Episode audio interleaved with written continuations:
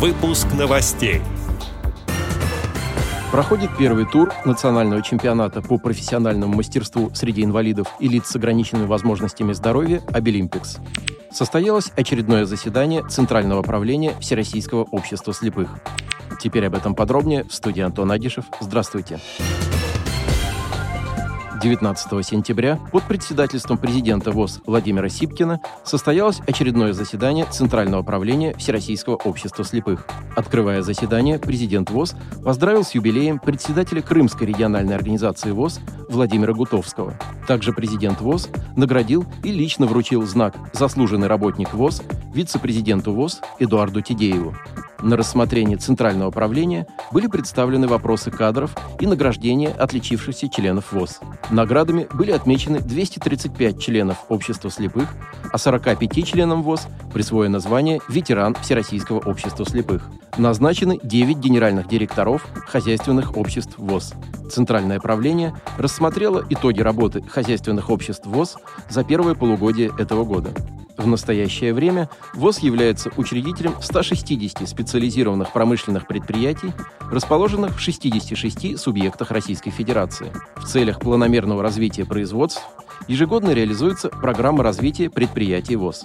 В первом полугодии текущего года Департаментом промышленности аппарата управления ВОЗ рассмотрены и одобрены 18 инвестиционных проектов по модернизации производства от 17 хозяйственных обществ.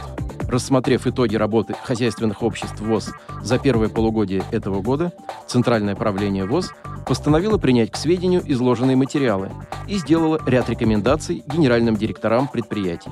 ЦП ВОЗ проанализировала ход подготовки к предстоящему отопительному сезону хозяйственных обществ, учреждений и региональных организаций ВОЗ. Их руководителям рекомендовано принять действенные меры по обеспечению экономной, но эффективной работы котельных, тепловых пунктов и отопительных приборов.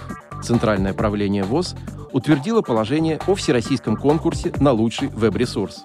Конкурс приурочен к столетнему юбилею ВОЗ и проводится среди хозяйственных обществ, учреждений, региональных и местных организаций, учрежденных ВОЗ утверждены Организационный комитет и положение о Всероссийском командном конкурсе ВОЗ «Молодежная викторина». Конкурс проводится с целью внедрения в практику новых современных форм активного отдыха в сочетании с интеллектуальными формами, адаптированными к потребностям незрячих и слабовидящих людей из числа молодежи. Также он способствует социальной адаптации и раскрытию интеллектуального и творческого потенциала незрячих и слабовидящих молодых людей. На заседании Центрального управления ВОЗ были рассмотрены и другие актуальные вопросы. Более подробно ознакомиться с информацией о ходе заседания Центрального управления ВОЗ можно на сайте Всероссийского общества слепых. Первый тур национального чемпионата по профессиональному мастерству среди инвалидов и лиц с ограниченными возможностями здоровья «Обилимпикс» начался в колледже подмосковного города Щелково. Люди с инвалидностью продемонстрируют свое профессиональное мастерство в разных областях трудовой деятельности на площадках колледжа. Об этом рассказали в пресс-службе Министерства образования Московской области.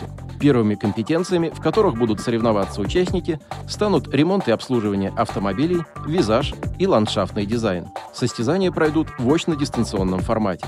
Судейство будет осуществляться по видеотрансляции из Центра управления соревнованиями, который находится в Москве. Специалисты, успешно прошедшие отборочные испытания, войдут в команду финалистов и примут участие в финале национального чемпионата «Обилимпикс», который пройдет в столице России с 20 по 23 октября этого года. Отметим, что члены Всероссийского общества слепых активно принимают участие в чемпионате и занимают высокие места в ряде компетенций. Отдел новостей «Радио ВОЗ» приглашает к сотрудничеству региональной организации. Наш адрес новости – собака радиовоз.ру. О новостях вам рассказал Антон Агишев. До встречи на «Радио ВОЗ».